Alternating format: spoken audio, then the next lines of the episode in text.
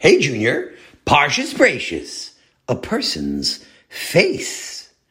Wow, wow, wow, yelled David as he went flying through the hallway after slipping in the puddle that the school janitor had left in the hallway. David landed on his back with a big thud, and he laid there for a few seconds, wondering why he had never noticed that the ceiling was painted light beige. But he recovered quickly enough to run over to Elazar and to Yehuda, who had seen everything. How could the janitor be such a schlemazel and wet the floor without warning us? David said to his friends. And he knows that we're coming up from lunch now. Why didn't he put down that caution sign? He's a waste of the school's money, even though David was only whispering. Pinny, the janitor, knew exactly what he was saying, and the blood drained from his face in embarrassment.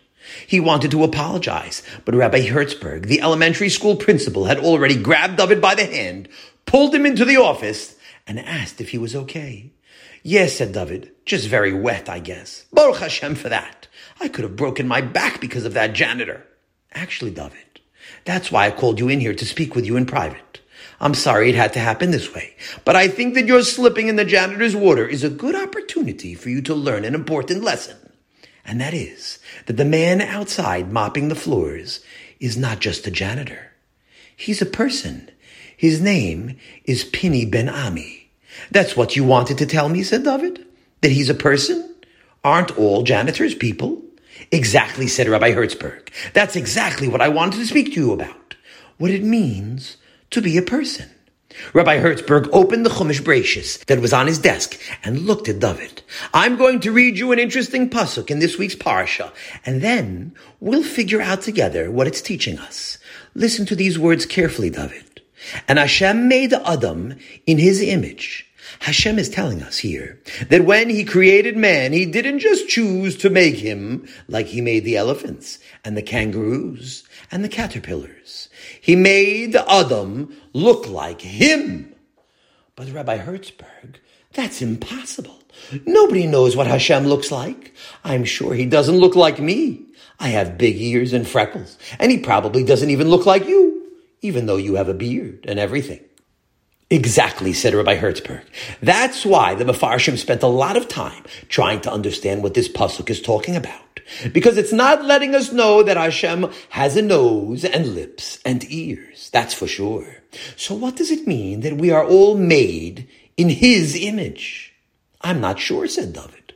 Maybe it's one of those secret things like Kabbalah, the mysterious stuff that most people are not able to understand. That's true, David, said Rabbi Hertzberg. I'm sure it also has some very deep meaning that only special tzaddikim can understand.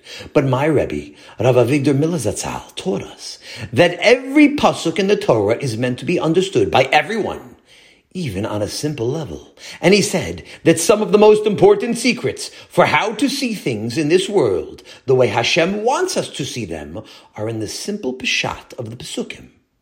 So what is the simple secret? Of this pasuk? asked David. Am I allowed to know? Sure, smiled Rabbi Hertzberg. That's why I called you into my office. And you'll be very surprised to hear that this pasuk is talking about Pinny the janitor. The pasuk is telling us that Hashem made Pinny in his image. Pinny, the janitor Pinny. Hashem doesn't look like me or you, but he looks like Pinny. You mean Hashem is bald? No, David. The pasuk is not talking about how we look. It's not saying that every person looks like Hashem, but that every person has some of the greatness of Hashem in them. When Hashem made Adam, it says that he blew into his nose, and that means that Hashem put a little bit of himself, a little bit of his infinite perfection into every human being. And because of that, every person you see should be treated with great respect. That man mopping the floors is not the janitor.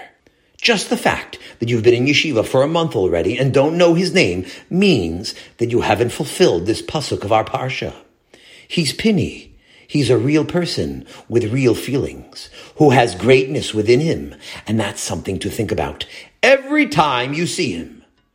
David walked out of Rabbi Hertzberg's office knowing that he had some work to do. What good is it to learn the secret of a pasuk if you're not going to fulfill it. And so David walked to the hallway where Pinny was mopping and called out with a smile, Hi, Mr. Pinny. Thank you for keeping everything so clean. We appreciate it. And David walked away, knowing that from now on he was going to treat everyone with a smile and with respect, because that's the only thing that a person made in the image of Hashem deserves. Have a wonderful Shabbat!